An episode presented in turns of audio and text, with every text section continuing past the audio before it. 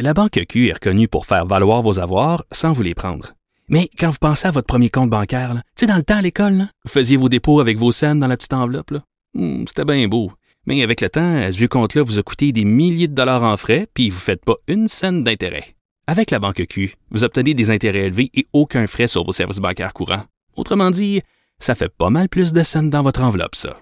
Banque Q. Faites valoir vos avoirs. Visitez banqueq.ca pour en savoir plus.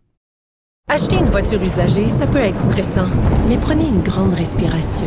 Et imaginez-vous avec un rapport d'historique de véhicule Carfax Canada qui peut vous signaler les accidents antérieurs, les rappels et plus encore. Carfax Canada. Achetez l'esprit tranquille. Joignez-vous à la discussion. Appelez ou textez le 187 Cube Radio 1877 827 2346. Le ministère de l'Enseignement supérieur a annoncé lundi l'annulation de l'épreuve uniforme de français. Cet examen, rappelons-le, était planifié pour le 16 décembre, donc ça s'en venait à grands pas. Euh, les cégeps, bien entendu, se réjouissent de cette nouvelle. On en parle avec euh, Bernard Tremblay, président directeur général de la Fédération des cégeps. Monsieur Tremblay, bonjour. Bonjour, Mme Peterson. Bon, évidemment, ça semblait euh, aller de soi d'annuler l'épreuve uniforme de français. C'était une catastrophe annoncée. Oui, je pense qu'on peut, on peut dire ça, effectivement. Oui, parce que bon, je sais pas comment ça se passe pour vous dans les cégeps en ce moment, là, mais j'ai fait des entrevues avec des gens euh, qui enseignent au secondaire, des gens aussi qui officient au primaire, et il faut dire qu'ils sont assez préoccupés par la réussite scolaire de leurs élèves euh, par les temps qui courent, là, parce que euh, beaucoup de difficultés, beaucoup de, de rattrapage à faire. Comment ça se passe pour vos étudiants au cégep en ce moment qui sont, on le rappelle quand même, là, en enseignement à distance, là, ça ajoute un défi supplémentaire? Oui, c'est c'est pas facile. Effectivement, je pense que ça, ça c'est un peu un euphémisme. Euh, vous savez, je, je citerai entre autres un chiffre là, qui, qui, qui nous a été partagé récemment par euh, la Fédération étudiante du collégial à la question euh, est-ce que vous avez un endroit calme et approprié pour étudier 27 seulement de nos étudiants répondent oui. Alors, c'est sûr que le, le, la, la, formation à distance comporte ça aussi comme conséquence, c'est que on n'a pas le contrôle sur les espaces, évidemment, euh, où, cette, euh, où, où, les étudiants peuvent accueillir cette, euh, cette formation à distance-là. Et donc, ça, c'est un enjeu et, et c'est clair que pour certains, donc, il y a une difficulté euh, en lien avec cette absence-là d'environnement approprié. C'est pour ça qu'on a tenté le plus possible cet automne et qu'on va poursuivre dans cette voie-là au mois de janvier, euh, de faire en sorte que ceux qui n'ont pas des espaces appropriés aient quand même la capacité de venir sur nos campus, d'avoir des endroits justement pour leurs études, pour suivre des cours même des fois à distance, mais tout en étant sûr qu'on a les règles sanitaires appropriées. Et là, ben, les enjeux qu'on voit présentement au niveau sanitaire euh, font en sorte que c'est pas facile à organiser. Ben il y a ça, puis j'avais une pensée aussi euh, toute spéciale pour les étudiants dont c'était la première session de cégep. Oui. parce que, ben écoutez, là, cette transition-là, pour certains, elle n'est pas facile. C'est, c'est toute une vie qu'on doit apprendre. L'indépendance, là, t'es à distance, t'as pas le même accompagnement. Le côté social aussi, qui est très important au cégep, complètement disparu. Oui. Oui. Et ça, et ça là-dessus, moi je vous dirais, ça aussi, c'est un, un, un, des éléments dont on a discuté avec la Fédération étudiante du collégial, mm. sur lequel il faut euh, augmenter nos efforts. Puis la ministre, évidemment, partage aussi notre, notre point de vue là-dessus, Madame McCann. Euh, trouver des façons de faciliter la socialisation. Moi, j'aime bien parler de l'expérience cégep. Hein. Il faut qu'on ait une façon, même si on sait que c'est pas idéal, même si on sait que c'est un contexte difficile, d'essayer de faire en sorte que les gens aient un peu de cette socialisation-là. Mm-hmm. Dans certains cas, ça peut être à distance. Dans d'autres cas, peut-être qu'on trouvera des moyens, je dirais, pour faire en sorte que ça puisse se faire encore une fois en respectant nos règles sanitaires. Euh, on a quand même des protocoles sanitaires exigeants et c'est là-dessus qu'on qu mise le plus possible. On pense qu'on est en mesure de faire des choses pour permettre justement ce contact humain-là entre les gens. Bon, Monsieur Tremblay, euh, je veux qu'on revienne au sujet euh, des examens. Euh, on parle de l'annulation de l'épreuve uniforme de français. Ça, c'est une première étape. On pourrait se douter euh, peut-être qu'à d'autres niveaux, par exemple au secondaire, au primaire, les examens du ministère vont suivre. Là, on spécule. Mais si on reste au niveau du collégial, on sait mm-hmm. l'enjeu de l'anxiété, du stress des étudiants en ce moment. il est au centre des préoccupations. Est-ce que ça pourrait aider les jeunes dans leur réussite scolaire, peut-être d'annuler certains examens ou d'abaisser, si on veut, les exigences, euh, parce que là, à cause de la COVID-19, on peut pas s'attendre au même rendement. Ouais, on n'en est pas là, hein, parce que c'est vrai que on veut avoir évidemment une approche qui est adaptée, qui est souple, mais en même temps, tout le monde, je pense, est d'accord pour dire il ne faut pas que nos diplômes perdent de leur qualité. Et je pense que nos étudiants sont les premiers à dire on veut justement une formation de qualité, on ne veut pas que les standards soient euh, abaissés à cause du contexte. Je dirais qu'au printemps dernier, là, c'est vrai qu'on était dans une situation drôlement difficile. On mm. avait débuté une session euh, en, comme, comme si tout allait bien, et finalement, au mois de mars, tout s'arrête euh, sans crier gare. On doit transformer toute notre formation en l'espace de deux semaines et la rendre à distance. Là, le printemps dernier, on a eu vraiment des difficultés majeures. La Banque Q est reconnue pour faire valoir vos avoirs sans vous les prendre. Mais quand vous pensez à votre premier compte bancaire, tu sais, dans le temps à l'école, vous faisiez vos dépôts avec vos scènes dans la petite enveloppe. Hmm, c'était bien beau. Mais avec le temps, ce vieux compte-là vous a coûté des milliers de dollars en frais, puis vous ne faites pas une scène d'intérêt. Avec la Banque Q, vous obtenez des intérêts élevés et aucun frais sur vos services bancaires courants. Autrement dit, ça fait pas mal plus de scènes dans votre enveloppe, ça. Banque Q, faites valoir vos avoirs. Visitez banqueq.ca pour en savoir plus. Acheter une voiture usagée, ça peut être stressant, mais prenez une grande respiration. Et imaginez-vous avec un rapport d'historique de véhicule Carfax Canada qui peut vous signaler les accidents antérieurs, les rappels et plus encore. Carfax Canada. Achetez l'esprit tranquille. Dieu merci, là, on a vu venir les choses pour la session d'automne. On a pu se préparer. Il y a quand même plusieurs activités qui ont pu se maintenir en présence. Rappelons aussi que dans le réseau collégial, hein, c'est 134 programmes techniques différents puis neuf parcours préuniversitaires. Donc, il y a, il y a tellement de variétés. Euh, on a pu donc donner euh, du temps, je pense, à, à, nos enseignants au département pour qu'ils réfléchissent à l'approche à prendre. Ça a mm. été extrêmement difficile pour eux. Moi, je salue le courage de, nos, de notre personnel enseignant dans, dans, et de l'ensemble du personnel des cégeps dans cet exercice-là. Mais je pense qu'on est capable donc de, de, maintenir notre standard de qualité.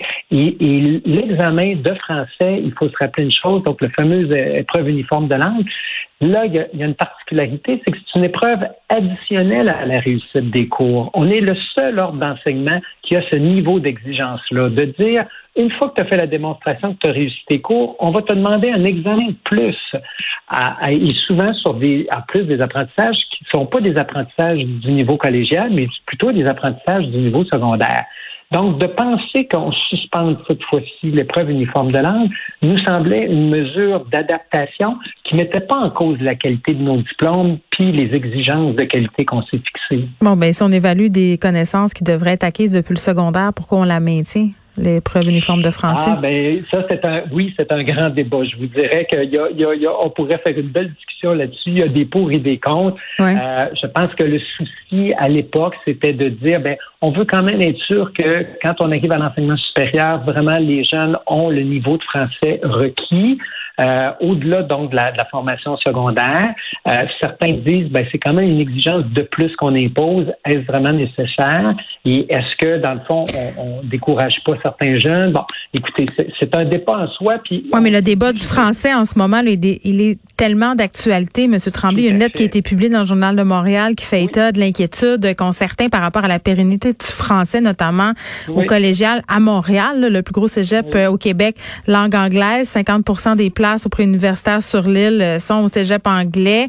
Euh, les gens, après, euh, vont vers l'anglicisation, vont aller dans une, université anglaise, vont travailler en anglais. Donc, les cégeps français souffrent un peu, non, de cette concurrence-là? Ah, écoutez, ça aussi, c'est une question qui, est très légitime et effectivement sur laquelle il faut il faut se, se, comment dire, poser un regard critique. Mais je vous dirais, l'épreuve uniforme de français, à mon avis, est un autre débat. Mais sur la question du cégep en anglais et des espaces disponibles pour les cégeps en anglais, moi, j'ai le goût de vous dire, euh, il y, a, y, a, je pense, un grand questionnement, puis c'est ce que j'entends beaucoup présentement, un grand questionnement à avoir sur qu'est-ce qu'on a comme exigence en termes d'anglais comme langue de travail? Et à mon avis, le cœur du problème, il est là. Et, à partir du moment où euh, on impose de plus en plus des exigences d'anglais comme, comme, comme étant nécessaires à la visuelle, on peut comprendre que des gens souhaitent être plus bilingues. Et curieusement, puis c'est le grand paradoxe au Québec, on voudrait tous que nos enfants soient bilingues, mais c'est comme si collectivement, on voulait pas du bilinguisme. Puis, on le comprend, mais il faut qu'on faut qu'on regarde la situation en face et je pense qu'il faut qu'on se pose la question pourquoi, dans le fond, cette espèce d'ambivalence par rapport à connaître une langue seconde, mais en même temps, il ne faudrait pas que, la, collectivement, on l'ait tous maîtrisé. mais sentez-vous que les cégeps francophones euh, souffrent d'une concurrence déloyale? Au, moment où on se parle, moi, j'ai pas cette lecture-là. Moi, j'ai pas cette lecture-là quand je regarde les chiffres. Vous hmm. savez, euh, là aussi, hein, quand on commence une discussion sur les chiffres, il y a tellement de, de, chiffres qu'on peut considérer, mais on ne sent pas un glissement. On sent pas parce que de toute façon, les cégeps anglophones, il y en a trois à Montréal sur 12 cégeps et ils ont une capacité limitée d'accueil. Même si on parle d'augmentation de, devis présentement, on parle mm. d'une augmentation donc de la capacité de tous les cégeps de Montréal parce qu'on attend plus de 20 000 étudiants dans les prochaines années.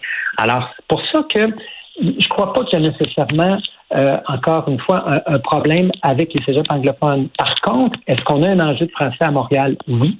Est-ce qu'on doit s'en parler? Oui. Est-ce mm. que les cégeps peuvent faire partie de la solution? Oui, parce que moi, je pense qu'il y a des gestes qui pourraient être posés dans tous les cégeps, y compris dans les cégeps anglophones, pour stimuler la, je dirais, la vitalité du français, la reconnaissance du français, l'adhésion à la culture québécoise. A le Collège Dawson, qui est un cégep anglophone qui se retrouve un peu euh, dans l'eau chaude, pas pour la question euh, de mm-hmm. l'anglais et du français, mais pour des examens qui seraient tenus en présentiel. Là, comment ça va euh, s'organiser? Parce que je peux comprendre là, que pour des programmes techniques, on puisse pas passer des examens à distance, mais comment on goupille tout ça? Parce que, bon, je veux bien qu'on fasse passer des examens aux étudiants pour des raisons sanitaires à distance, mais il y a tout le problème de la tricherie aussi là, dont il faut tenir compte. Exactement. Alors, vous avez raison. On a, on a ce débat-là présentement parce que, bon, on a entendu, euh, comme tout le monde, notre premier ministre nous inviter à, limiter nos, euh, nos contacts là, avant, la, avant Noël. Puis je pense qu'on comprend tous pourquoi, puis on comprend tous pourquoi c'est important. Alors, évidemment, la suspension de l'épreuve uniforme qui aurait dû se faire en présence, c'est plus de 26, près de 26 l'étudiant qui aurait été le 16 décembre en présence dans des lieux pour passer l'examen c'est ça qui était qui, qui, avait pas de bon sens. Ça a été annulé. C'est une très bonne décision. Là, ce qu'on regarde, c'est comment faire les ajustements pour diminuer au maximum les examens qui vont se faire en présence.